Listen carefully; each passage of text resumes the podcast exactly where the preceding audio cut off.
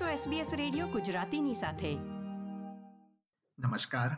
સત્યાવીસમી જૂન બે હજાર બાવીસના મુખ્ય સમાચાર આપ સાંભળી રહ્યા છો વત્સલ પટેલ પાસેથી SBS ગુજરાતી પર. પ્રસ્તુત છે આજના મુખ્ય સમાચાર.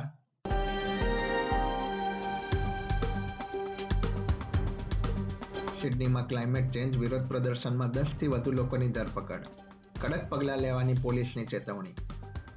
New South Wales, Queensland, Australian Capital ટેરેટરીમાં Covid નાઇન્ટીનથી હોસ્પિટલમાં દાખલ દર્દીઓની સંખ્યામાં વધારો. અને ઓસ્ટ્રેલિયામાં કોવિડ નાઇન્ટીનના તમામ પ્રકારમાં ડેલ્ટા સૌથી વધુ ઘાતક હોવાનું રિસર્ચનું તારણ હવે સમાચાર વિગતવાર. વડાપ્રધાન એન્થની એલ્બનીઝી નાટો સમિટમાં ભાગ લેવા માટે રવાના થયા છે, જ્યાં તેમણે યુનાઇટેડ આરબ અમીરાતમાં ઉતરાણ કર્યું હતું. તેમણે ત્યાં ઓસ્ટ્રેલિયાના અધિકારીઓ સાથે મુલાકાત કરી તેમની સેવા બદલ આભાર વ્યક્ત કર્યો હતો.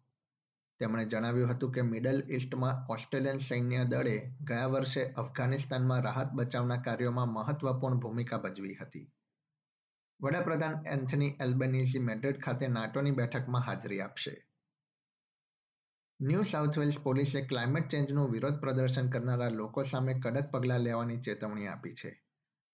લગભગ પચાસથી સાહીઠ જેટલા બ્લોકેડ ઓસ્ટ્રેલિયાના સભ્યોએ સોમવારે સિડનીના સેન્ટ્રલ બિઝનેસ ડિસ્ટ્રિક્ટમાં પ્રદર્શનો કર્યા હતા.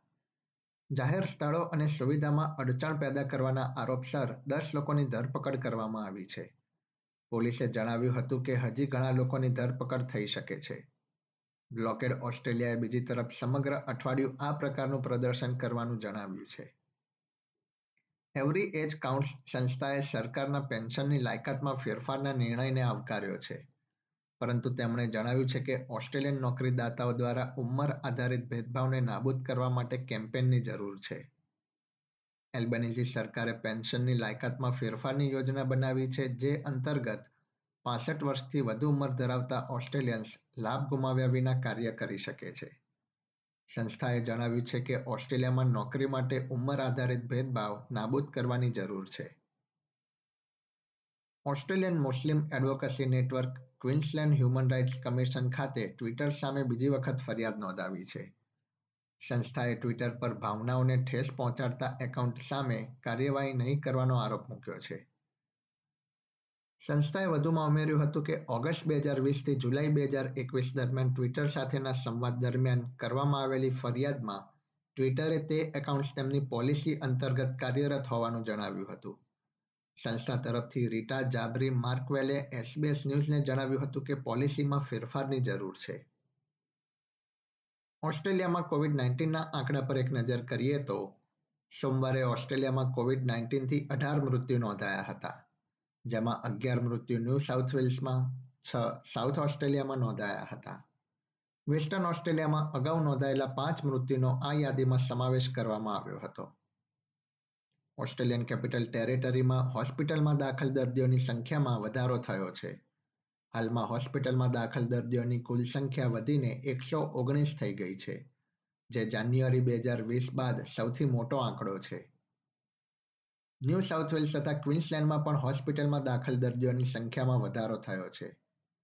બીજી તરફ, ન્યૂ સાઉથ વેલ્સમાં સોમવારે કોવિડ નાઇન્ટીનના છ હજાર આઠસો બાસઠ કેસ તથા વિક્ટોરિયામાં છ હજાર ત્રણસો પાંચ કેસ નોંધાયા હતા.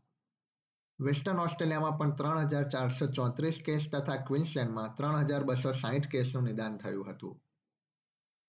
મોનાશ યુનિવર્સિટી દ્વારા કરવામાં આવેલા એક અભ્યાસ પ્રમાણે ઓસ્ટ્રેલિયામાં અન્ય બે વેવની સરખામણીમાં કોવિડ નાઇન્ટીનનો ત્રીજો અથવા ડેલ્ટા પ્રકારનો ચેપ વધુ ઘાતક પુરવાર થયો છે.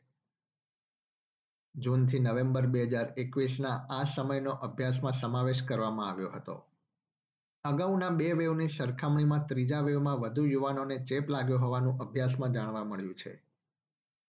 વિક્ટોરિયાના ચીફ મેડિકલ ઓફિસર બ્રેડ છટને જણાવ્યું છે કે મેટ્રો તથા રિજનલ વિક્ટોરિયામાં ઓમિક્રોનના બીએ ફોર તથા બીએ ફાઇવ પ્રકારનો ચેપ મળી આવતા આગામી દિવસોમાં કેસ તથા હોસ્પિટલમાં દાખલ દર્દીઓની સંખ્યા વધી શકે છે.